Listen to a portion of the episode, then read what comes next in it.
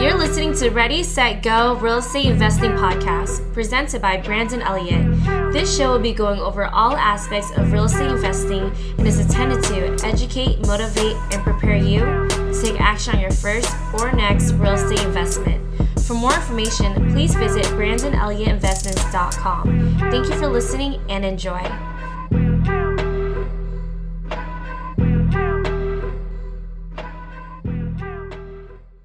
Welcome back, everyone, to Ready, Set, Go Real Estate Investing Podcast. I am your host, Mr. Brandon Elliott. Today, we are super excited for the man, the myth, the legend, Dean Rogers. What's up, brother? How you doing? What's up, dude? Hey, I'm uh, I'm up bright and early. I got the young kids in the house, and uh, I'm excited to, to talk about uh, real estate today, man. That's what I eat and sleep every day. Yeah, I appreciate you for taking you know the time out of your day to actually do this and give out the content and all the value. You've been very successful in your career thus far. You also started off as an NFL Charger, which is very, yep. very, uh, it's a different story, which is pretty cool. Totally different. And now, and now you're doing a hundred plus deals per year, correct?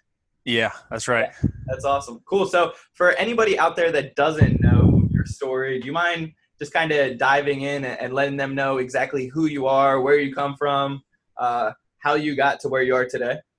Yeah, so there's been uh, there's been a lot of life lessons and growing and and uh, and stories to get where I'm at today, but kind of take you back uh, to where how I got here today. Um, you know, I went to college at UC Davis um, and was you know sports have been my passion since i was little you know everybody wants wants to play sports and i happen to excel at them and just love them you know and still to this day love sports still play pick up basketball all the time just because i love the competition so the competitive nature is just through and through me and um, uh, excelled in i wanted to be a basketball player but i wasn't i wasn't tall enough um, you know, you could. There's a lot of excuses I could make, but I excelled at football, so I took that path. Um, and so uh, went to college, had a successful career there, playing tight end. Um, was getting scouted, recruited, uh, was looking to get drafted, was talking to a handful of teams, and then um, I didn't get drafted, and it was the year of the lockout, 2011. Oh. So literally everything went dark. No more talking to anybody. Uh, was training uh, with some other NFL guys, current and and future, um, and was just having the time of my life. Uh, lockout lifted. Got the call from the Chargers uh, when I was about to head to the mountains, and they're like, "Hey, you got your bags packed? You're a San Diego Charger. Let's let's do this." So. Uh, you know, I was jumping around the house, uh, screaming with my brother-in-law. We were just super excited. Um, my family and uh, my wife were all out of town. Everybody was out of town. So it was kind of a trip going to bed by my, myself uh, that night and then doing the trip. So uh, that experience was just like no other. It was everything you dreamt of. Um, the coolest thing was just, you know, being in the locker room with the guys, playing alongside the guys. And it was just like you and me, you know, but everyone's just getting paid a ton of money. Yeah. You know? So uh, you guys are passionate about, what you guys love. So it's like yeah. fun out there, making money. Yep. Uh, you know, all the different lifestyle stuff you see on TV. I mean, a lot of that stuff is real. You know, first class, this and that. You know, uh, you know, um, driving straight to the plane on the tar- tarmac and having you know all these meals and snacks provided. I mean, just everything was just red carpet um, and just everything you wanted, right?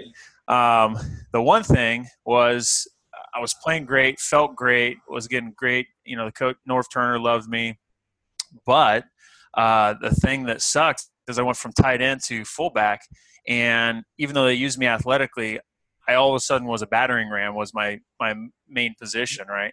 Um, and everything from the neck down felt great, but my head just it wasn't having it. You know, mm. just pounding my head in, and uh, you know, had a concussion, had a couple in college, and it just it just scared me. Um, thinking to myself, you know, this could I, I could die early, basically, right? So um, that really sat in with me. It was the year that they finally started talking about concussions. Junior Seau killed himself that year. You saw a lot of guys messed up. So all of a sudden, everything I'd worked for up until my life to, to get to that point, I was there. I had to hang up the cleats, you know. So uh, I get home, um, feeling, you know, kind of down, uh, figuring out, okay, what am I going to do next?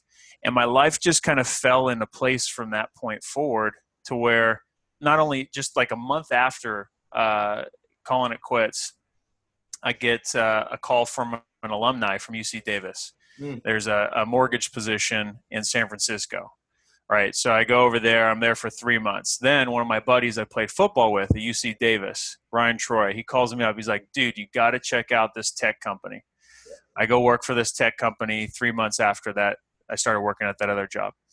Working for a great company one year late one year later after working there i'm working my ass off my paycheck was way less i go from you know getting a three year contract at 1.2 million dollars you know rookie minimum yep. to all of a sudden $65000 living in san francisco and a 424 square foot studio paying 2100 bucks and thinking to myself, I'm like just barely getting by. I have 50 bucks in my bank account at the end of the month.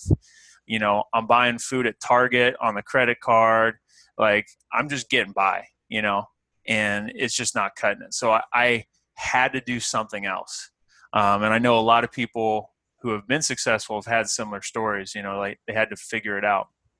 So I, I, I had, had a passion for real estate growing up and um, but didn't know how to get started. You know, I had you know dreams of like being a an awesome real estate agent and selling all these million dollar houses, and um, but didn't really know how to get started in real estate. So I I literally went on Google and I just typed in how to get started in real estate. So I'm sitting in my studio in San Francisco and I come across this guy named Sean Terry. Yeah. Now, do you know Sean Terry? I do, yeah. Okay. A lot of people got started on Sean Terry because he's constantly just delivering content, and a lot of it's free. Um, he has a podcast. I believe in podcasts. That's yeah. why I'm happy to be with you here today. Yeah, because honestly, Sean Terry's free podcast changed my life uh, forever. Um, he was constantly dropping knowledge and step by step instructions how to get started with little to no money and how to do wholesaling. Okay. So I I became obsessed. I literally was freakishly obsessed, you know, waking up at two in the morning to re-listen to the same podcast I listened to earlier and taking notes and you know on the way to and from work listening to the podcast listening to it while i'm working like i was just obsessed with it right? Um, three months after listening to it, I did my first wholesale deal, made six thousand dollars to make sure you know reaffirm that this is a real thing. And I did it by finding a deal in Sean Terry's market because he's sitting there telling us about his market. Yeah. So I started marketing there, following his steps, and I couldn't find a buyer. So I called his acquisitions guy and put a deal together. We co wholesaled made 12 grand. We split it. We both made six. And I was like, holy crap, this is real. Yeah. So in three months too. I mean, that, that's some powerful stuff. Like you yeah. really, you were obviously really diving into the education part and taking the notes. Like when you yeah, taking the notes, it, I truly believe that taking the notes and re-listening again to make sure I understood like the the most finite finite detail. Um, and the biggest part of it was not only being obsessed and d- diving into education, but taking action. If there's if there's one thing that anybody could take away from this podcast today with you is you just got to take action. Action driven. Um, you got to be action driven. You're gonna fail, whether it's big or small. Yeah. Action driven, man. You got to yeah. take action. So uh, three months did my first deal, and then that that first year, while still working that job, you know, I did about eight to ten deals. Um, and you know i didn't get rich off of it i made i think maybe $50000 $60000 um, reinvested most of my money back into it to continue to grow it you know so a lot of people I, and right there, like where you just left it, you know, you reinvested your money um, to put back into the business. I feel like that's very, very big, very important. Otherwise, you're just kind of spinning your own wheels and yep. you're going to be going backwards a little bit. So I highly recommend that. But for somebody just getting started, like, like fifty thousand dollars at the end of the year is pretty successful. Like that's yep. very good for a lot of people. Um, yeah, get a couple of deals under their belt and, and start building that momentum. So, what did you do moving forward after that? Yeah, so I think that's the most important part is after you do a couple deals, like how do you how do you take it from there? Yeah. And it all depends on what you want to do, right? Very important. Like figure out your goals, your time commitment, like yes. everything kind of needs to align. Make yeah. sure you pull it off. Exactly. And what Sean Terry guided me to do was to write yourself a letter as to what you're going to look like at the end of the year. How many deals you did, what you're doing in your life, um, what you're doing in your business, and you start to visualize your success. You visualize your future, and you see that to the end. I mean, you got to take the action to get there, right? Yeah, yeah. But if you can visualize and get the right mindset, then honestly, the only limitation is yourself. Oh, of course. So, so Yes. What were you going to say? Yeah. So for me, the action, the question you asked, the actions I took from there starting out was um, I did my first deal, made the $6,000. Um, I was finding deals from, um, and I'm drawing a blank on what it's called, but I was finding them on online action, uh, auctions. Oh, okay. Um, the government has the FHA loans, and whenever those go into default and foreclose, they're sold online uh, at an auction site.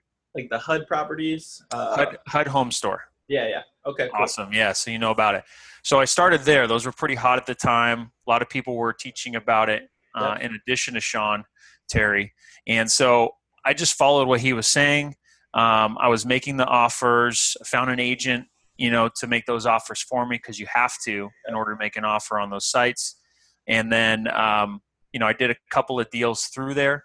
The next deal, I think I made seven thousand dollars on, and then you know um, I did a couple more through the HUD Home Store, making you know five thousand. Another one, I think three thousand. From there, I followed his next instruction, which is to put it into some marketing. Okay. Right.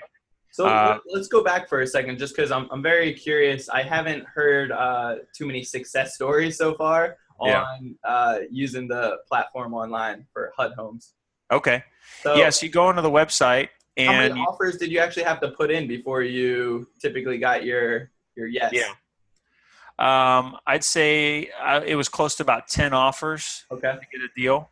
Um, there'd be new ones that would come up on a daily or maybe a couple during a week, and everyone that looked like it was in the price point I was looking for and that was uh, needing some work, I put an offer on everyone. Okay. Very good. And then yeah. how are you planning on relisting that? Yeah, so I was just planning on wholesaling it. So as part of the HUD home store, you get it under contract and then you have two business days. They don't mess around. You have two business days to print out all the paperwork, sign it, and put a thousand dollar earnest money deposit. Now the funny thing is, is at the time I had no money. I had to borrow money from my parents. Wow. I had to borrow a thousand bucks from my parents, and w- and then pay them back from doing the deal. Yeah. And I was gonna I was gonna be a thousand bucks out if I I wasn't successful, but I took a leap of faith. I felt my numbers were were good, right? So I did that. It worked out, uh, but that's the process. You have two days to get that contract in, the earnest money deposit, and then you have 30 days to close. So I had a 30 day window to find a buyer on the back end and wholesale that too. Um, and I used the same title and escrow company that Sean Terry was using, who was familiar with this process. Okay. Now, if you couldn't find a buyer, then what what was your strategy then? If you don't find a buyer, you lose a thousand bucks, and that happened to me twice. It did. Okay. It did yeah. Wow. Okay. Oh, yeah. So, um, besides that, were you already looking for your buyers list before you started making these offers? Yeah, good question. Um, it, I was so new to the business that I was trying to do everything at once. Yeah. Um, I had a couple buyers through Craigslist posts. Yeah. You know, I post looking for buyers, or I'd go look at other links for people soliciting that they can buy houses, um, and had maybe ten buyers at the time within the first couple months. Not a lot. So after I tried them and some were interested but didn't pull the trigger, I had to go to plan B, which is find another investor who I know has been successful, who Mhm. does this all the time. Yeah. And that that led me to kind of the next step in my business, um, which I'll get into in a second. But find someone who's been there and done it. Find someone who's successful, and they can accelerate your learning path, accelerate your success. Don't be a hero and try to do it on your own. There's no reason to do that, honestly. Um, so naturally, just to kind of fast forward a, a little bit from there, after after I had some success on the HUD home store, I started doing some marketing. So I did bandit signs Yep. and I did direct mail. And I, I did the same thing, listen to Sean Terry. You know, he told you go into listsource.com, start building a list based on they've owned the house for 10 plus years. Uh, they have, you know, a certain amount of equity in the home, whether it's high or medium equity. And then you want to look in these zip codes or you want to look in these cities. And it starts narrowing on list list source it has a ticker. It starts showing like there's a million people. Now it's 300000 now it's 20000 so you can narrow your list down to your budget and so i got it down to maybe a thousand people started mailing to them um, started doing bandit signs i was out there at 12 at night posting up bandit signs Yeah. afraid that i was going to get caught you know I'm just Uh, I just got my bandit signs in the other day. okay yeah so uh bandit signs are funny so you'll um so i i started doing that brandon and i was calling every i mean you need to be super proactive when you're first starting. You need to like turn the wheel in every every area. So i was calling you know for sale by owners. I was calling um uh, property manager signs who has for rent signs out. Like you just need to practice talking to people because it's you're nervous as hell when you're first starting. Yeah, yeah, yeah. especially me being you know young. There's 18 year olds doing this. So age doesn't mean anything. There's also 70 year olds that are crushing it. It doesn't matter what your age is in real estate no one discriminates as long as you can put the deal together. So i was you know 24 nervous about having these you know adult real conversations and making offers on houses.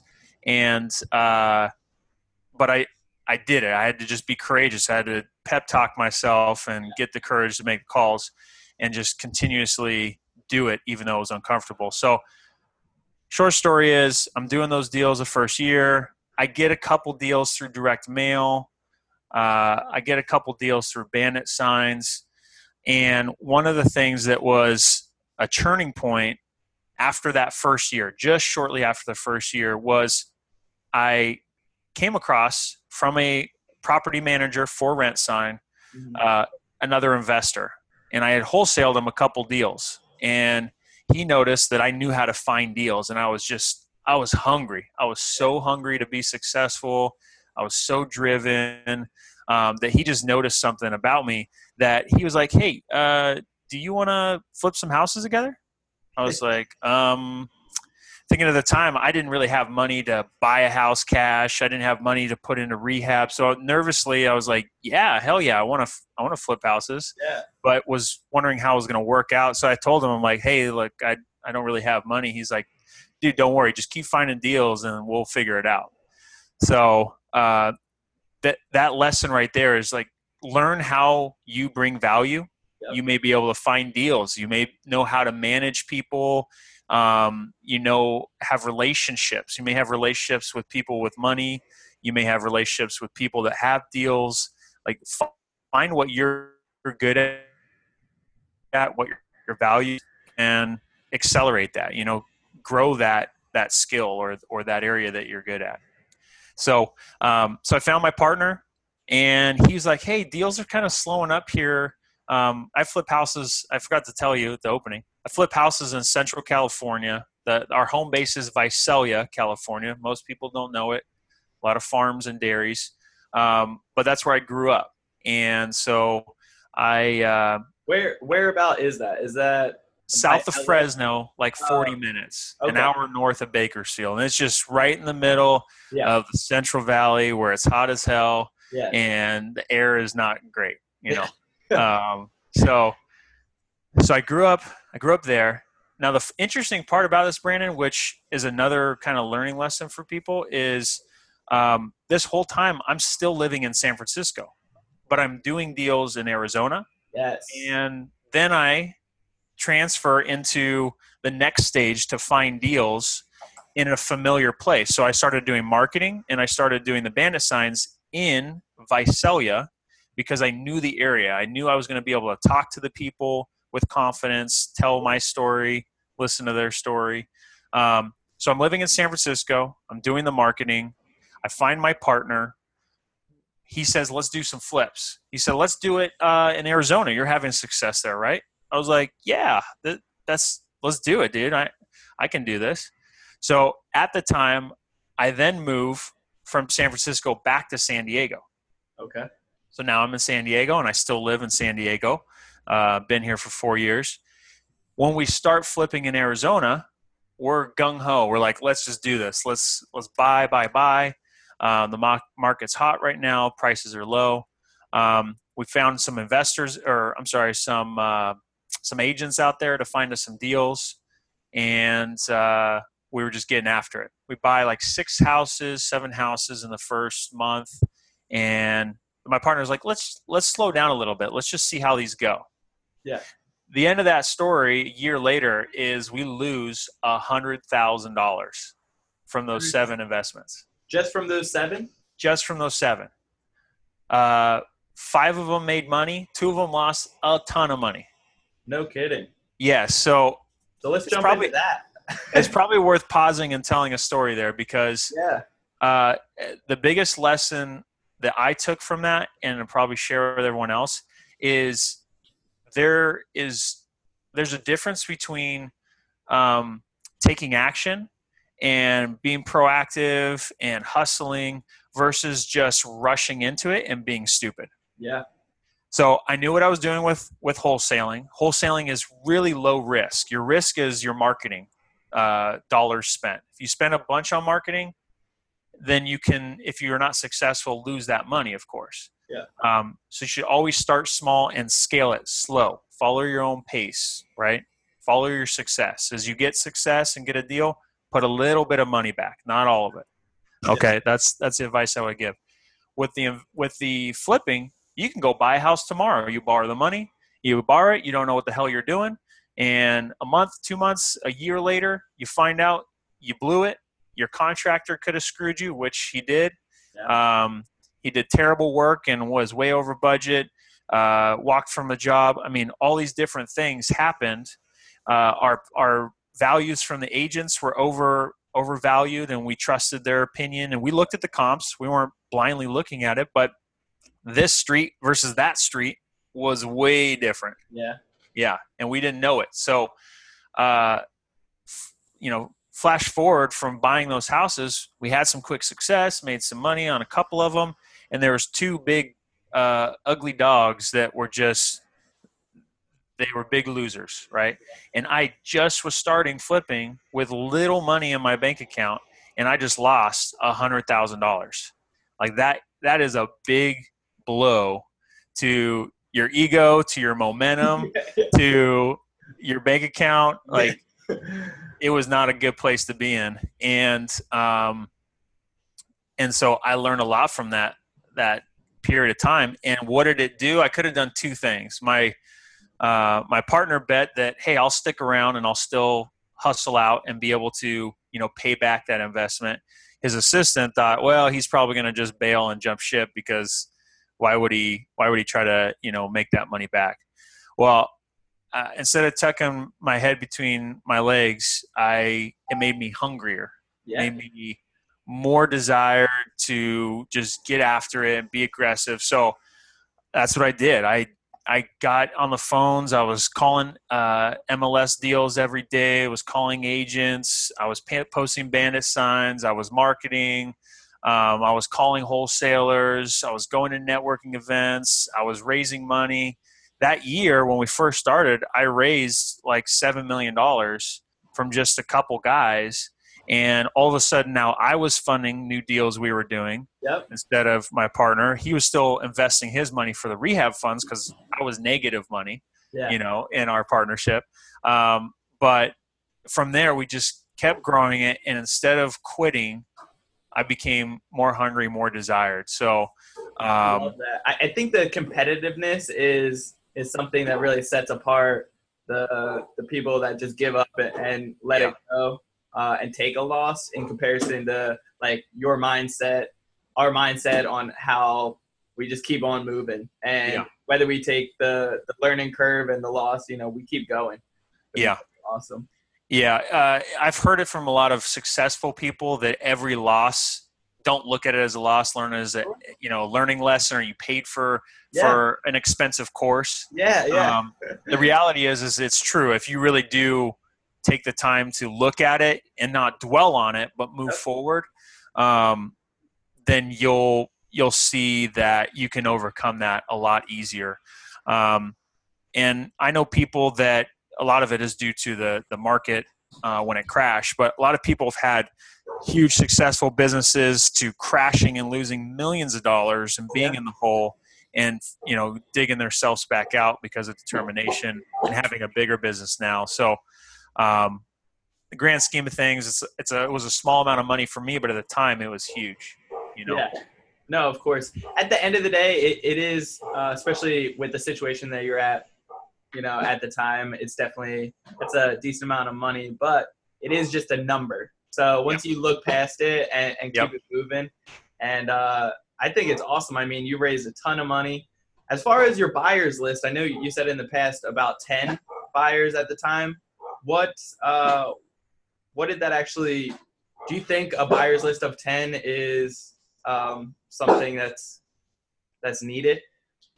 I, I know a lot of people kind of stick with just a few strong, uh, solid buyers on a regular basis. Yeah, that's really true. I mean, usually most wholesalers have in their back pocket, you know, a couple, like two, three, maybe even five go-to buyers that they know are regularly doing deals. They'll this guy will buy anything. This guy will buy this type of deal. Yeah. Um, and that's that's how I started in wholesaling. Um, instead of focusing on continuing to grow my buyers list, which I encourage you, you sh- you really should, because it it increases the opportunity.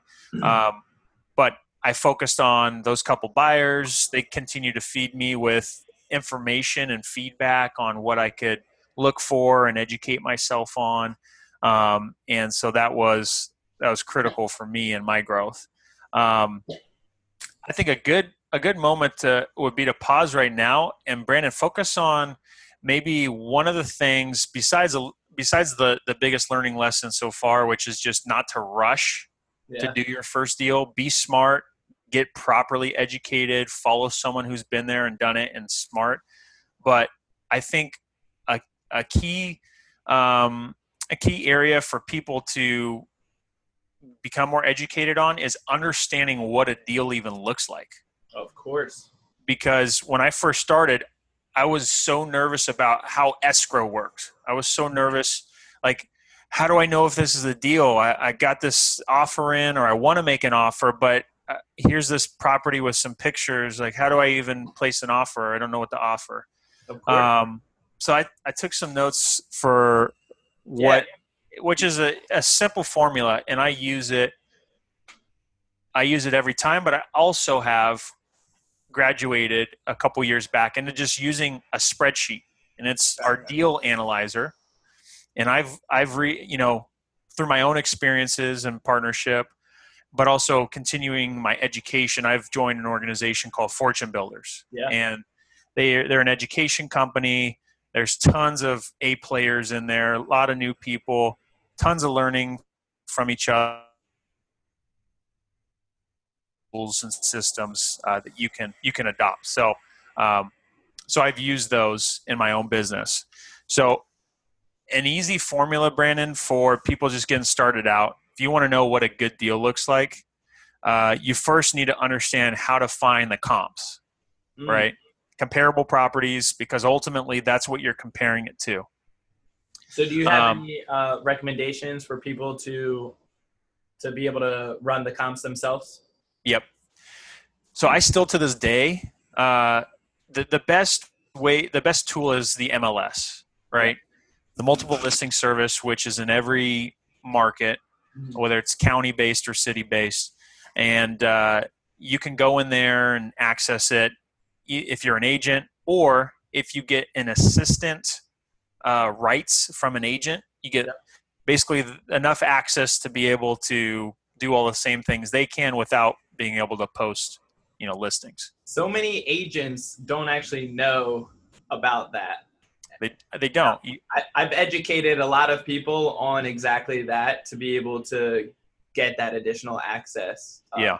Mls so it's, it's important because it gives you the most the most real time information. Um, it's not as quick. Like you can't just you know knock it out in in 10 seconds and get an idea what the uh, uh, the value is going to be. It may take you, you know, five ten minutes to get a value, but it's it's the best way to do it. For now, sure.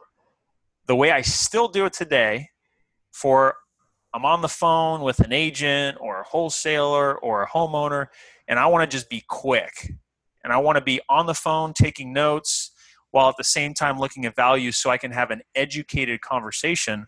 Is I'll pull up Zillow or I'll pull up Redfin. Now I don't I, I moderately care what the Zestimate is yeah. or the Redfin estimate because they may be looking at that. So that's important for you to know. Yeah. The homeowner or the wholesaler or the agent or the attorney or whoever it is, everyone is looking at the Zestimate.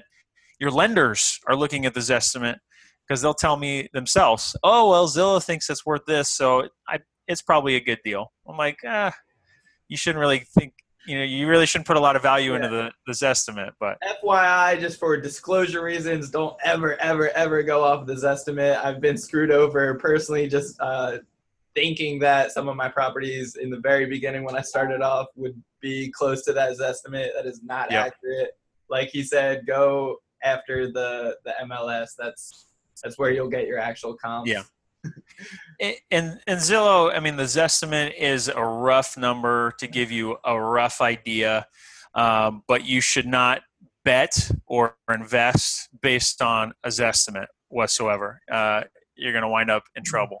And I'm so, sure certain areas might be a little bit uh, more accurate than others. Yeah. For sure. And I'll find that they they can be really accurate sometimes. Yeah. If the comps yeah. are really solid, the more accurate the Zestimate is. For sure. Um, but that being said, uh, be aware of it. Be yeah. able to have a conversation. I always say, hey, look, you know what? Zillow is a great tool. It's a good resource to give you just a ballpark idea. But hey, Mr. Seller, Mr. Wholesaler, Mr. Agent, I uh, just want you to know that it's just a formula. Some yeah. smart guy put together a formula. And hey, guess what? It's looking at what are the top solds in that neighborhood. It doesn't really know the value of your house other than you know the size and square footage it doesn't know the condition of your home. So it doesn't have has no ability to really put a true value on your home. So i'm going to walk you through and explain the value of your home based on its condition based on what you've shared with me and uh, i'm going to share all the same information that i'm looking at so you can make the best decision for you. For sure. um, so anyways i'll pull up zillow or pull up redfin i'll plug in the address. I'll look at the solds. Now, if you're just getting started, comparable properties or comps, hardest thing to determine an ARV after repair value is just finding like properties. Now, in some markets or some neighborhoods, it's like, oh, that's the same exact house right there. Some of the times they're not, whether the square footage is larger or not. But a very simple thing to apply, which I learned from Sean Terry, is find three comparable properties that are plus or minus 250 square feet that are the same type of home, bed and bath. So if you got a three bedroom, two bath, and it's 1,500 square feet, try to find in that neighborhood, that little neighborhood, three other properties that have sold. Doesn't matter if they're listed because you could list it at a million bucks and it's only worth fifty thousand. Yeah. Uh, find solds that were plus or minus 250 square feet that are similar condition Mhm. and and ideally you find a house that's already been remodeled or updated or really nice because ideally you're trying to increase the value of that home Yeah. so you want to know what the potential is if you're looking at the home trying to buy it for 100 and you see in the neighborhood that oh the house that's really fixed up new floors new kitchen bathrooms it's it's sold for 200 well now you have a really good uh, gauge of what you could potentially sell that house for Yeah, that's good. so you start there for the comps. Now, now you've determined what your ARV is, Yep. your after repair value. Your comps support it. So I got a value. Let's just use simple math. Let's say your ARV is a hundred thousand. Okay. Now I always, for a simple formula, I'll just say the formula now. It's ARV minus ten percent. The ten percent is basically all your selling fees for your realtor, your closing costs. It also includes like taxes and insurance. Yep. Uh, your holding costs, because most people are going to finance their deals, borrow other people's money. Um, 10% should really cover all of those costs, your costs for the project. Okay. Um, so let's say you, you have a hundred thousand dollar ARV, ten percent is ten grand. So now you're at ninety thousand. Just Do you think that could fluctuate, like, uh, I guess, nationwide, maybe certain areas? it could. Uh, a lot of people I've spoken to in other markets though are using similar formulas. Yeah. Okay. Um, so and and that's why you should always have a spreadsheet that details everything out. What your typical closing costs are, Yep. what you what you're paying for realtor fees, um, what your taxes and insurance are, so that you've got everything detailed out down to the penny. Yeah. But just this is for rough numbers, you know. For sure. And for anybody out there like that doesn't know how to get some of those things like uh, taxes and insurance, um, what the what the title closing costs would be, stuff like that, you can always request quotes. I've Yep. done that several times for any of my properties. That's the first thing I do. I I I, uh, I check out what the quote's going to be for insurance, and then I set that up um, moving forward right away. So it's very easy to get those things and start putting that into your your Excel or your spreadsheet. Yeah. Yeah, absolutely. Um, so once once you have the ARV, take ten percent right off the top. Okay. Uh, in this example, you're at ninety thousand after your selling costs. Uh, then you subtract what are your costs to repair or rehab the property. So your rehab costs. Okay. Uh, in my market, just for a rough rough number, we're spending anywhere from twenty-five to thirty thousand dollars for a full remodel, which is kitchen, bathroom, floors, paint inside and out, not including an, an AC, not including you know a new roof, just your straightforward cosmetic fixer. Okay. Yeah. So for for my formula, let's say it's thirty thousand dollars. You go from ninety down to sixty, and that's your break-even number. You're making zero dollars if you bought it at sixty, you re- repaired it, rehabbed it, you sold it, all your selling costs. You're making zero dollars at sixty. Now, now you need to calculate what your profit is. If that's a percentage that you're looking for, or a dollar amount. Yeah. Let's just say it's a dollar amount. You want to make thirty thousand dollars. Okay, so you subtract thirty thousand from there. Now you're at thirty thousand dollars purchase price. In order to make thirty thousand dollars, everything goes according to plan. Um, if you're a wholesaler and you're using this same formula, and you have an idea what someone is willing to buy the house and make in profit, let's say they're they know other buyers that are willing to make twenty thousand dollars. Yeah. Okay. Or they know, let's just say it's thirty thirty thousand dollars is the minimum someone wants to make in that given market. We're still using the same formula, the same numbers, and let's say that wholesaler wants to make ten thousand dollars. They subtract ten thousand then from that number. Now they would have to get it under contract for twenty thousand dollars in order to wholesale it, make ten. That investor fixes it up, and they make thirty. So basically, running these numbers, you'll be able to understand exactly your offer price. and a price that you can actually that you shouldn't go above. So Right. maybe so maybe even start a little bit, you know, when it comes down to negotiating, um, start a little bit below, or just go right to the right to the punch and be like, after running my numbers, um, this is exactly what I can offer. I can't offer any more than that, and then you know. Uh, yeah, that's a good point. There's there's a lot of uh, like sales strategies or negotiation strategies. And that's we could spend you know three podcasts talking Yeah, about yeah. that. Um, but I learned a lot of my negotiation tactics from guess who Sean Terry because he has a podcast that goes into specifically like here's the the 15 to 20 top uh, um, uh, what, what's the word I'm looking for? Uh, negotiation like tactics. yeah, well, like the things that people are going to push back on you for, and I think I have like a note here. Let's see. Um, Objections. oh, handling objections. Yeah, Yeah. thank you. Yeah. So people are going to have objections to all sorts of things. Yeah. Um, in in many different ways, and being able to handle that is critical to be able to move the conversation along and uh, and get a deal. Also as you start building momentum and you're you're making a bunch of offers or you're dealing with the the seller one-on-one definitely write down how the the meeting went and figure out if you're getting new objections or if you keep on seeing the same one then this is something that you can take home later and really start you know figuring out some strategies to to be able to better yourself and move forward Absolutely. Yeah, I'm always const- uh, I'm constantly changing the way that I communicate to whomever I'm talking to.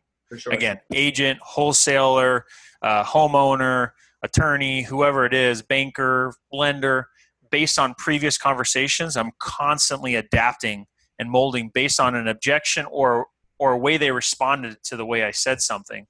Yeah. Um, I'll adjust the way that I I communicate. So um, so that's a simple formula: ARV minus minus ten percent minus the repair costs minus your profit, whether it's a percent or dollar amount, dollar amount, minus your wholesale fee. That is the contract price that you need to get Mm. that house or property under contract. I love it. Thank you Yep. so much. I mean, that's that's so much value right there for so many people. A lot of people are reaching out to me on a daily basis, asking me, you know, does this deal make sense or is this okay? And then I ask them, you know, uh, certain things that you're mentioning, and they're just clueless. So Yeah. this right here is definitely value. You know, And I started out clueless too. yeah, We all did. Yeah. So take take this formula, go practice it, yep, go look at a random house that's sold even Yeah. or is listed or it doesn't matter. Just go find a house. Go go look at go plug it into zillow or redfin or something that's free and easily accessible and then look at the sold properties on their little map. You can look on the map how close it is to your uh, subject property and then you can determine your own value and what you would offer based on that formula um, and you have to practice it. It's a refined tool. I mean, I come across ones that will stump me still to this day, where I'm like, uh, it's kind of hard, but you need to be able to get close so you can determine what kind of ballpark you're in. You know, Okay. So, I, I guess um, kind of jumping out of this a little bit, how how you found your partner? Are you guys still partners today? we are. Yeah, Okay. And how how do you make that relationship work? Yeah, that's a good question. Um, so from the day we met, we just naturally. Uh, we worked so well together. We complemented each other well. I knew how to find deals. I was super hungry. Yeah. Uh, he he was starting to. f- He had been in the business for ten years at the time. He's he's young. Uh, he's a young entrepreneur himself. To this day, I'm 30 and he's 35. Um, but he was starting to feel like a fat cat. He just went through the market. It was real low. He was buying all these properties. It was so easy to find discounted houses. Yeah. He was wanting to do something new. Um, kind of getting lazy from his words. So I, I kind of reinvigorated him, got him excited again, uh, according to what he said. And um, he was good at the, the construction, the project side. He knew how to handle that. I had no idea. Okay. So we complemented each other well there. Uh, he's also really good at finding deals. So naturally, we just kept moving on a path, a trajectory of doing more deals, right? And I've I've moved through different phases, and and I'll share them right now. Um, first is just doing deals, right? I, I, wanted to do a deal. I did my first, and just started building it from there. Uh, the next was doing more deals. Like I, I need more. I want to yeah. do more. I want to grow this. Yeah. So that was the path. Once I found my partner, we lost our ass, or I lost my ass in Arizona. A lot of uh, learning curves. learned a lot there. Um, you know, really challenged my determination and my willingness to push forward. So I, I personally had a lot of growth through that. Growing, growing, growing. We're doing more deals. Uh, the first year we did maybe uh, 20. Uh, the next year we we did in the mid 30s. Um, we're, I'm now three years in the business, two years with the partnership. The year after that, we did mid 40s. And then we took a churning point. Um, it's been almost two years ago now, to where, and we're still just a small team him, myself, and his assistant. Okay. And he's got crews that he's That's managing. It? That's it. Wow. We're doing that many deals. We're hustling. We're grinding. Yeah, I was gonna okay? say that's. um, and so we we had a turning point where I just said, you know what? I got this feeling. You know, we were buying houses at the auction. We were getting houses off the MLS. We were doing some marketing. We were doing bandit signs. We were getting deals from wholesalers. We were doing all the things we were supposed to be doing, but I had us feeling like uh, we need to do something else. And so auctions coincidentally just started to dry up, and I just went all in with just every marketing channel, whether it was wholesalers, whether it was the, uh, the MLS, direct mail, everything. I just said, and I just got done reading 10x at the time um, from Grant Cardone. I, I I did just that. I went all in, and in every channel for getting leads, getting deals, I just doubled and tripled it. And from there, we had explosive growth in deals. I mean, the very first month, we went from doing, you know, three, four deals a month to doing 12 in that very first month. So I saw immediate real results. And it, it just, it just kept going and going. And like, I remember just at the end of the day, and some some weeks my body would just be like shaking because I just felt like this this force going through me that like nothing could stop us. It almost felt like it was uh, that movie with Leonardo DiCaprio, uh, The Wolf of Wall Street. Yeah. Even though it's not like we're we were making hand over fist or anything, but it, it we felt alive. You know, we yeah. felt excited about the business. We were growing it, and uh, so we were on fire and the the path has continued that way but we've shifted um, in the past six months we really realized like hey we're we're hustling and grinding like we need to do something different we need to free up more of our time yep. for, to be more strategic so in the past three months we've hired three people we hired a full-time office manager we've hired a full-time project manager so and smart. and we hired a full-time acquisitions manager who was a wholesaler in our market who we were buying deals from. So he's been there, done it, knew how to do it. Um, so we we grew our team. Past six months, we've grown our team. So now we're moving into another phase of our business, which is improving our systems, improving our processes, and running a, an actual business rather than just working our asses off in a high paid job. Yeah. Um, and so that's been really fun, new, challenging for me. Uh, and I would say if you're starting out, you're you're starting to have some success, you're looking for that next thing. Um, if you're wholesaling or you're flipping houses, I think your next hire is either an acquisitions manager or an office manager because in this business there's so many moving parts. You need someone to help you organize all the chaos. Yeah. Um, so true. That's so, and, so important and that's one of the things in my our partnership that I bring to the table is organization and systems. I I really enjoy that aspect. Um, I've been doing the accounting and the the bookkeeping for our business. We I forgot to mention within the past six months we also hired a bookkeeper, and that's been tremendously helpful. So um, I think your first hire is an acquisitions manager because you need more deals, yeah, or an office manager to help free up more of your time whether that's you know preparing what you're doing for the week or the month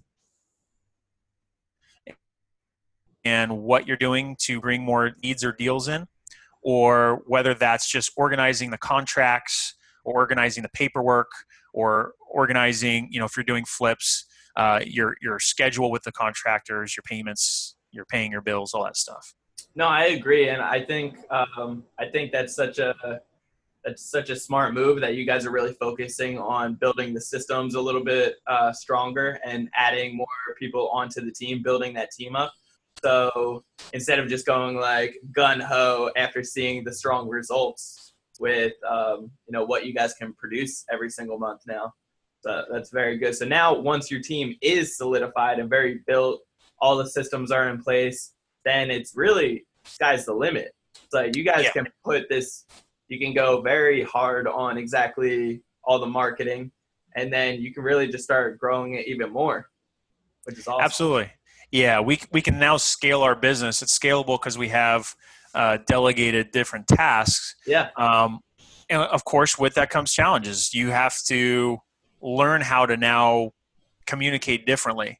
Um, naturally, you as an entrepreneur, most people want to do things themselves. So it's really hard to let go. Yeah. Um, and it it was for me. But once you get to that place, um, I mean, it just changes everything. It you put more responsibility. Now, sure, the first hire you make might not be the perfect fit, and you might have to hire many people to find the right. And even once you find the right person, they may only be there so long. So that's that's an ever evolving uh, thing within any business. But once you learn the system mm-hmm.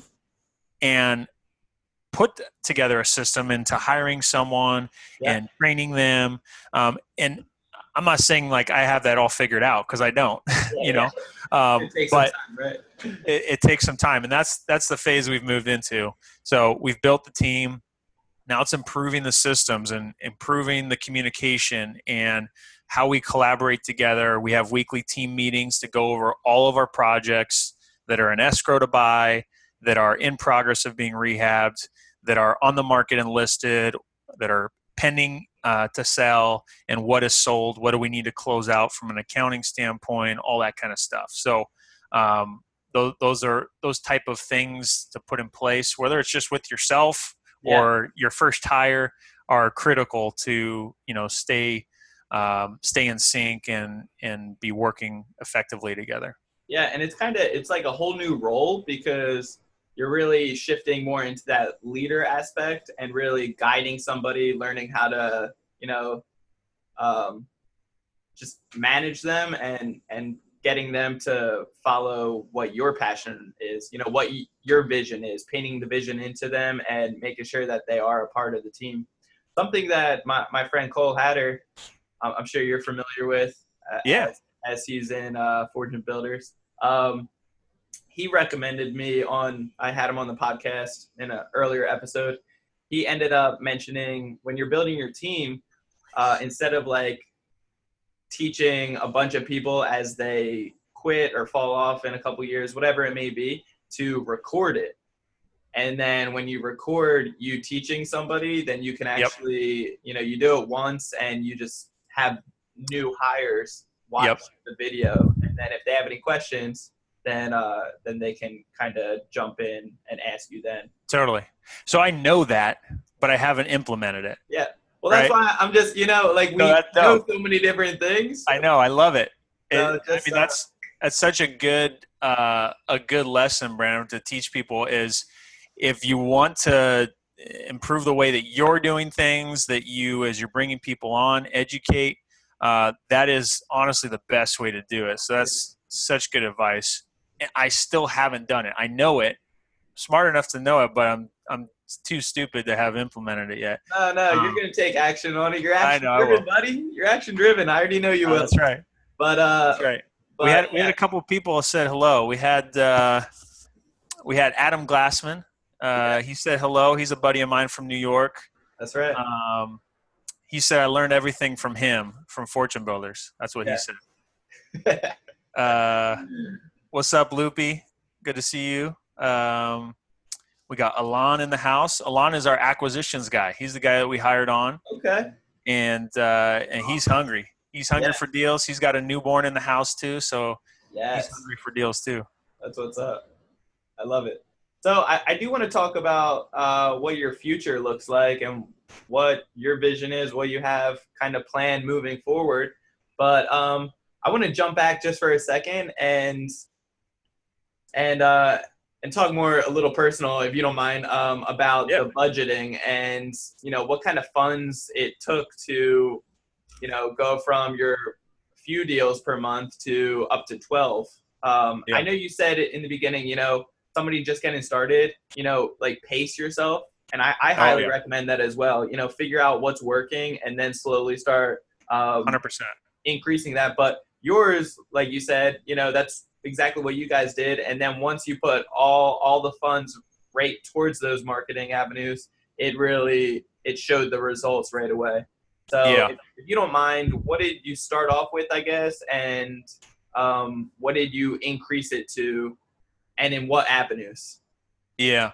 I love the topic of budgeting because that's where my head is at every day. Like seeing money come in, seeing money go out, like on a regular basis, weekly. I'm I'm crunching my numbers to forecast and figure out like, okay, how much money are we going to have at this point? Are we going to have enough money? Or, you know, we're going to have a surplus of money. What are we going to do with it? So there's it's a constant thing to figure out in this business. Um, I'm a big budget guy too. I'm really okay, cool. numbers. yeah. So when I first got started, I didn't know anything about accounting. I just knew I needed to spend some money. I had to teach myself accounting. Like I went online, taught myself some accounting, got some help from an accountant from Fortune Builders Yeah. who was gracious enough to give her time. So I learned the accounting part. But when it comes to budgeting itself, is a, its own animal. Um, you need to pace yourself. When I first started, I was doing those HUD Home uh, Store, HUDHomestore.com, and there was no dollars spent to make an offer. But as soon as you got it under contract, it was a thousand bucks. And for a lot of people just starting out, not knowing what they're doing, if you get five of those under contract at once, that's five thousand bucks. That's a lot of money for a lot of people. Um, so for me, I had to borrow that money. All right. So I had to borrow it. I was successful, fortunately, to be able to pay them back, make my own money. Um, and then once I had a little pot of money, okay, about ten thousand bucks, I then Sean Terry's advice was take fifteen percent of that and put it back into your marketing budget. Mhm. So I took about fifteen hundred bucks and I put it towards bandit signs, which I spent about five hundred bucks on, and I spent about a thousand bucks on direct mail. And I tested it out. I did absentee owners with direct mail, with high equity, um, and then um, had some results. I think I got one deal off of that, and I made ten thousand bucks. So I was pretty stoked. Um, the next marketing campaign, I think it was just a follow up. So for those of you that aren't familiar with, let's say, just direct mail, Yeah. uh, you have to do follow up. If you just mail once and you send out 500 postcards or 500 letters, just as a, picking a random number, the chances of you getting a deal from that very first touch is possible, but not likely or guaranteed Yeah. you may have to mail to that same list of the same people five to seven times Yeah. and everyone there's like an exact uh, you know formula that someone figured out but it, it is somewhere between five to seven times Yeah. to fully vet out that list of people um, so uh, i would recommend that you pick a small list that fits in your budget if you've got a thousand bucks maybe you you mail to a hundred people and a postcard may cost you anywhere from 40 to 50 cents okay depending upon you know the more you do the more of a discount you get. We Yeah. get it from 35 to 39 cents. Um, What what company do you use? so there's two companies we've used in the past. We've used yellowletters.com Yeah. um, and we've also used go big printing. Um, we use go big printing right now. They're a really good company uh, andy detweiler is one of the owners over there and um, uh, i'd gotten turned on to him by another investor uh, and so built a relationship built out exactly what we needed and wanted and they're pretty automated over there, so it's really convenient. Uh, Yellow Letters is also really automated. You could go in right now and configure it all in their system, just like Go Big Printing. Uh, really, really simple to do.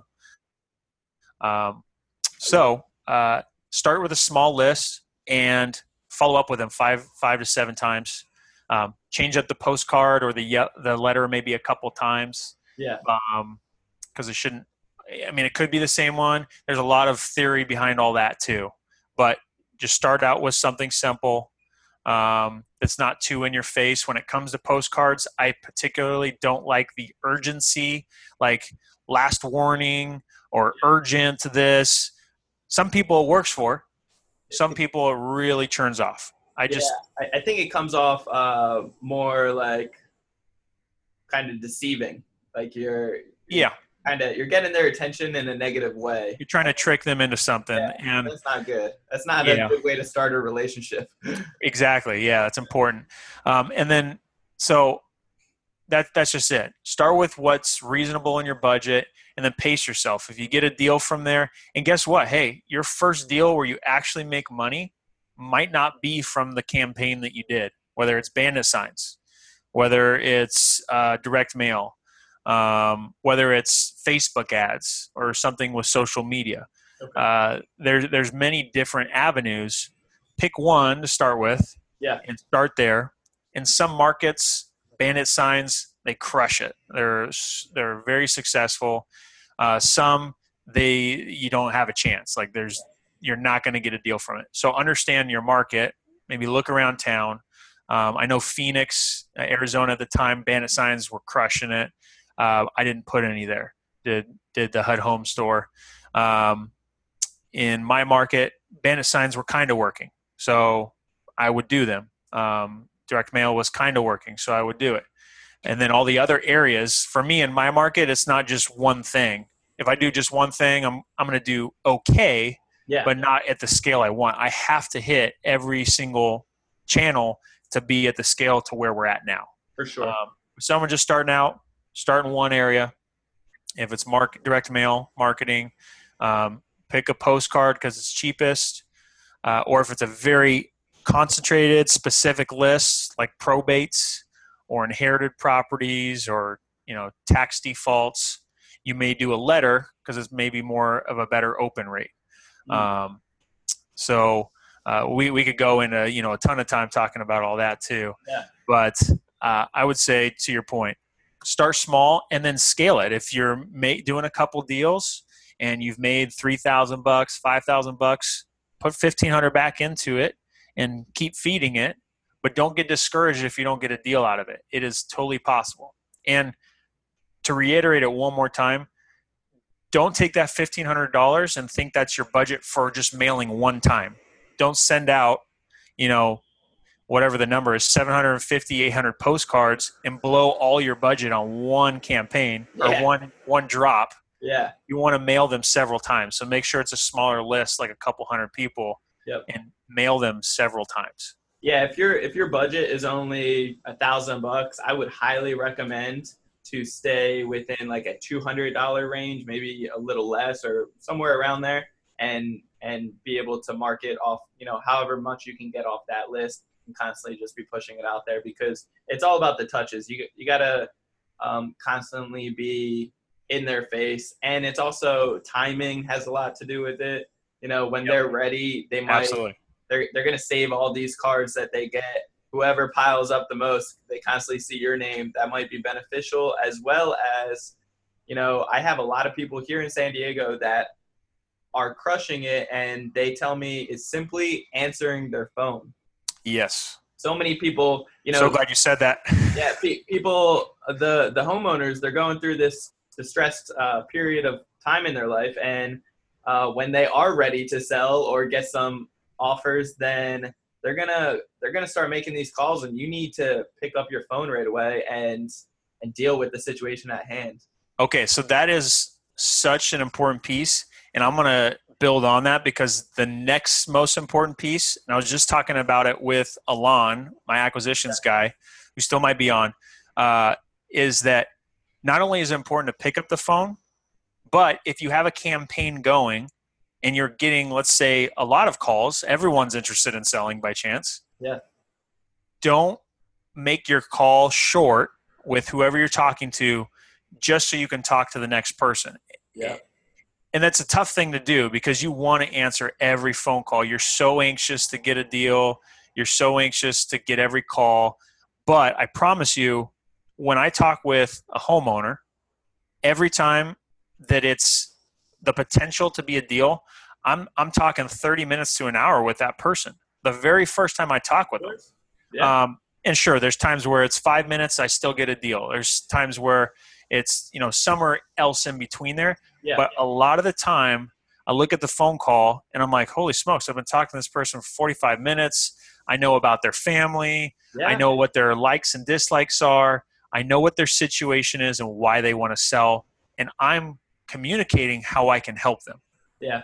See, that's that's like the secret ingredients here because so many people might not think that's what you have to do. If you're uh, very introvert or whatever it is, like you got to cancel that out of your life because because the end of the day, it's like you need to be comfortable speaking with these people over the phone and understand it's going to take some time for them to get to know, like, and trust you Yes. gonna they're not gonna sell you their property if you're quick on the phone or if they have any type of confusions or thinking anything negative whatsoever. They need to know you. You need Yes. to talk family with them. You need to figure out what their problem is at hand and be able to solve their problems. You have to be like their solution.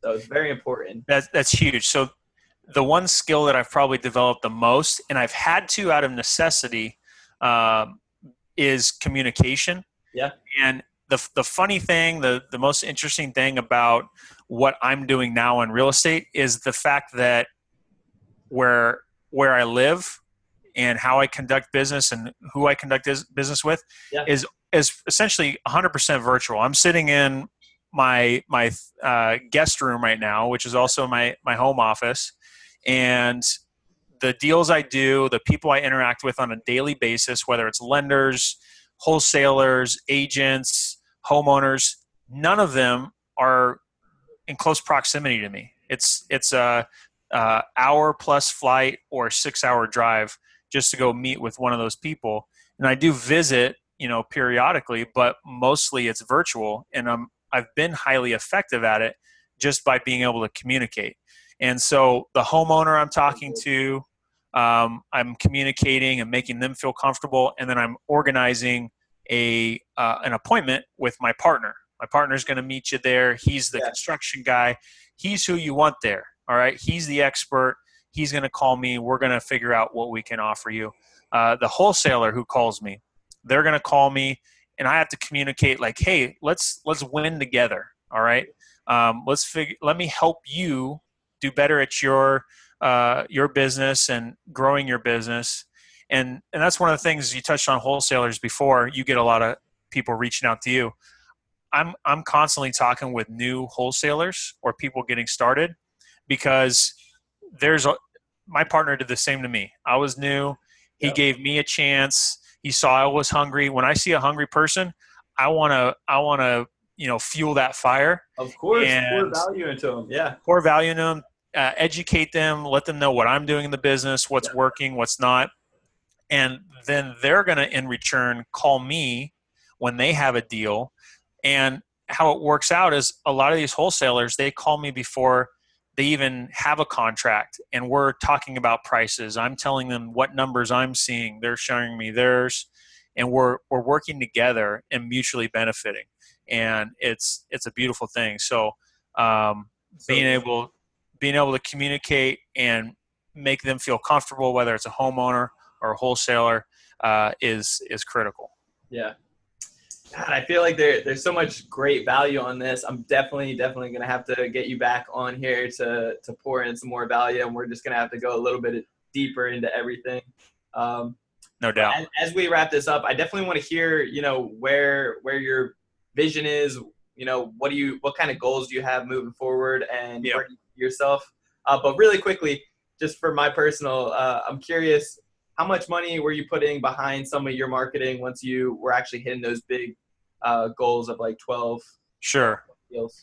sure and and granted, it's it wasn't all in just one channel. Yeah. You know, bandit Signs is one channel, direct Yeah. mail is one channel. Uh, let me look at some other ones that we've paid dollars towards. Um, you know, the internet. There's tons of marketing you do on there with building out websites and SEO, Yeah. Just, just like roughly social though. media. We're doing social media now. Yeah. So Yeah. so So- like roughly um, a dollar amount or something. Yeah, yeah, yeah, no doubt. Uh, so we started out scaling it slowly. We're spending about thousand to two thousand in our early days, getting a little bit of traction, some deals here and there. Yeah. Um, then we decided let's let's scale it a little bit more. Let's spend you know four or five thousand, and then I just said screw it. Let's spend fifteen thousand dollars, and then you know the hood just blew right off the car, and we just blew it out from there. So I love it. that's kind of I I just felt it that we needed to do it we did it and it worked um, Yeah. But it was- feeling. i had that gut feeling Yeah. but but again just to make sure no one takes that as they should do it too Yeah. if you've got a bunch of money don't go spend 15000 start do slow yeah. you're not going to know what to do with all the calls or all the leads that are coming through you know your website or whatever your channels are Yeah. um, you're not going to be ready for it so start Yeah. slow Yeah. Start slow, build the momentum, and, start going from there. If you do have a bunch of money saved up, don't put it towards that. Put it towards education instead. yes Uh, you know, there, there's tons of free education out there. Anything you need in the world, it's all out there for free for the most part. Um, so you can do that way. It does take a lot longer. You know, hiring somebody that's already been there and done it cuts your learning curve tremendously in half, uh, if not Yes. even more, and can really, you know, help you in your particular niche that you have at hand, which is very important. So, um, cool. So where where do you see yourself in the next few years? Yeah, so to take a step back in my journey, and I left this out because it, didn't seem like it was the right time to tell it, but I want to tell it just for the fact of another "don't give up" story, Yeah. because although I don't tell it to everybody, it's worth mentioning for everybody that thinks like, "Oh, he had a hiccup at the beginning. Let's just keep, you know, this. I'm not going to make the same mistake. It's easy. Yeah. It's easy from there." In this business, who you trust and who you surround yourself with is just as important as making smart decisions. Of course. That's in any business, but in real estate, it's it's like the stock market. I mean, anybody can get into it. Um, some people are wolves in sheep's clothing. Some people are amazing people. You know, your life is forever enriched by running into them. So, going back a couple years, um, there was a guy within our circle in San Diego. He was a wolf in sheep's clothing, and I caught caught up. He was pursuing me forever to do a deal with him. Like, hey, why not? What's the harm in doing a joint venture? We've got a lot of the same friends in the same circle. The, sh- the short story is, he he got me involved in a deal. He suckered me into it, and it was all a scam. It was all Mm, wh- what it seemed it was. It none of it was what it. None of it was reality, um, and it was a year and a half worth of just pain and torture, and and ultimately lost one hundred and eighty seven thousand dollars on that one transaction. And that, that if that's not a punch right in the gut when you're you're on fire, your trajectory is just taken off yeah. um, to get blindsided when you're not expecting it. It's just a lesson that I learned to be very careful who you trust. Yep. Um, there's so many good people out there. Honestly, I just I got unlucky. Is the reality. Um, Yeah, so it, it's good. Like, um, that's a tremendous advice. It really is, especially in real estate. Like, you really do need to uh, choose your not friends wisely, but uh, business partnerships are Yep. like you're jumping into bed with somebody pretty much. So Yeah. so just you don't need to be like a a naysayer and like think the negative things, but um, highly, you know, just verify, verify that Yes. what they're saying is true, and do your own due diligence. At the end of the day, until you get that relationship built up so strong that you know that you guys have each other's back no matter what, and, and that's what Yeah. it's about. and and that's im- I, I only bring that up is because I see so many new people. They're hungry, they're excited, Yeah. and they just jump into deals without knowing how to do the numbers right and they they just think it's easy to joint venture with someone because this person has the money, this person has the deal. Yep. We're both new. Let's joint venture. Um, now they could both be great people. Most Yeah. of the people I know that do it are, and they usually do okay, even if their numbers weren't great. They still got to figure it out. But you got to be careful with some people out there uh, because they will take advantage of the new people. So I, I just say that be careful and make sure you validate that that person is who they who they say they are. Yeah, Um, very good. Yeah. So after that life lesson Yeah. and learning lesson, Yes. uh, continue to grow, uh, continue to um, build the team. You know, all, all that's taken place after is building the team, putting the systems in place. Where where we've gone now, Brandon, is we have. Um, I personally have I have two kids now, a two and a half year old and a newborn who's Yeah. a month old, and oh, so really? Just a month old? I didn't know just that. a month old, dude. Oh, yeah. man. Congratulations, brother. Congratulations. Very yeah, cool. yeah. So my my uh, my willingness to work and desire and hunger and Yeah. fire in me, it's still there. I still want to drive hard. I want to work until twelve at night. I want to do all that, but I have these competing, uh, um, you know, loves in my life that I want to spend time with my wife and my kids. You know, I married my high school sweetheart, so we've we've got this uh, this journey of life together, and now now I'm shifting towards trying to build the systems, the team, and have more passive income. So I've been building my rental portfolio. Uh, we've got 14 uh, houses as of last year. We started as of last year. We bought 14 rentals. Um, uh, there's 23 doors out of those 14 rentals. There you go. Uh, starting to grow that as much as we can. Um, and then uh, I'm also just trying to perfect the systems, continue to find rich relationships. Uh, there's a guy here in San Diego, Tony Javier, uh, brilliant guy who has a very successful business. We're talking about working on a mastermind together Yeah. and bringing value to people starting out or experienced and the power behind masterminds. He's got stories behind uh, how it's changed his his trajectory and his success. Um, so excited to, to venture into things like that, build passive income, you know, continue to build the systems out, and just hang out at the beach and go, you know, surfing with my boys and Yeah. swimming around and uh, doing all those type of things that we love. Very cool. I love it, man. You- You're definitely somebody that I uh, I definitely resonate a lot with and have tremendous respect for you, brother. Um, Thanks, man. you know, you're definitely crushing it. I love where your mind's at, where your mindset, and and uh, where you're going. You're, you're definitely doing big things, and you know, from where the the struggles that you've been a part of and uh, things that might have held you back in the past, you've definitely overcome them. So very excited to see. Had no choice.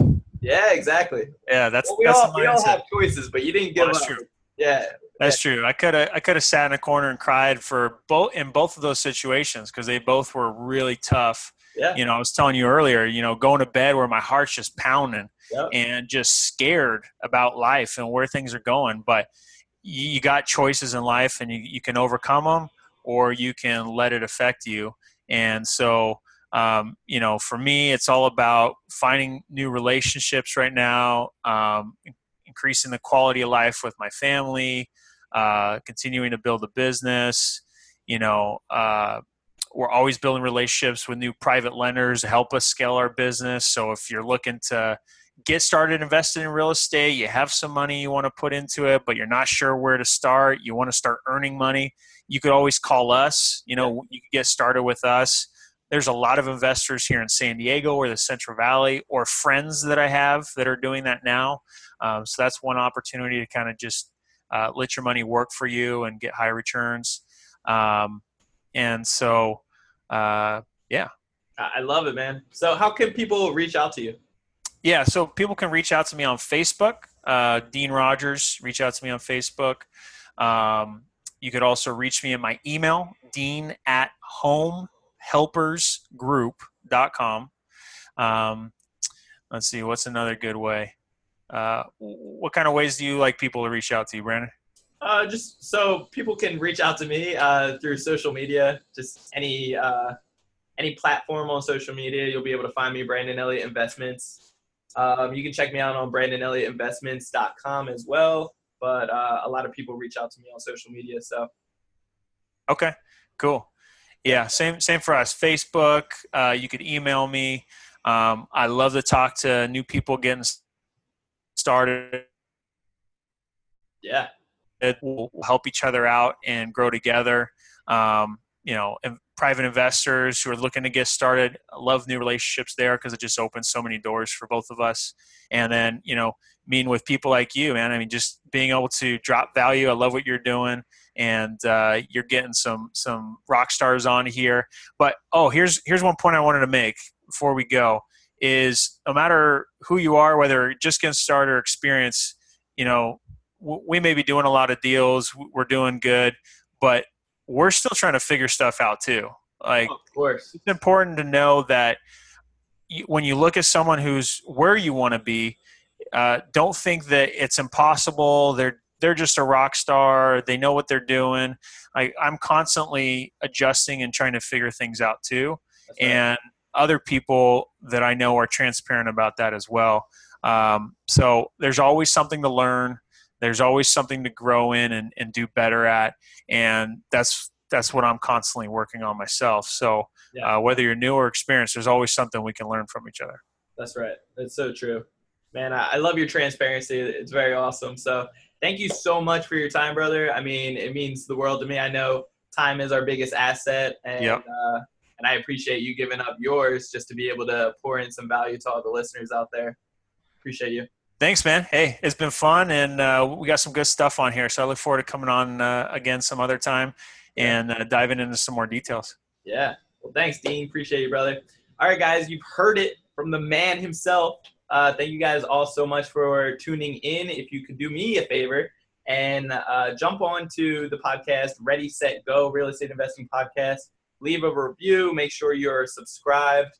And uh, if you do that, then send me a screenshot anywhere on social media, and I will send you out my book, Action Driven. And uh, this will just help you guys implement strategies that I do on a daily basis to make sure that I'm building momentum and I'm uh, staying a man or uh, a woman of your word uh, to to be able to you know hit your goals and keep moving forward. So, um, so do me that favor, leave a review and subscribe, and then I will take care of you guys. But um, yeah, Dean, you're the man. Appreciate you, brother. Thanks, man. Appreciate it. Talk All to right. you later. All right.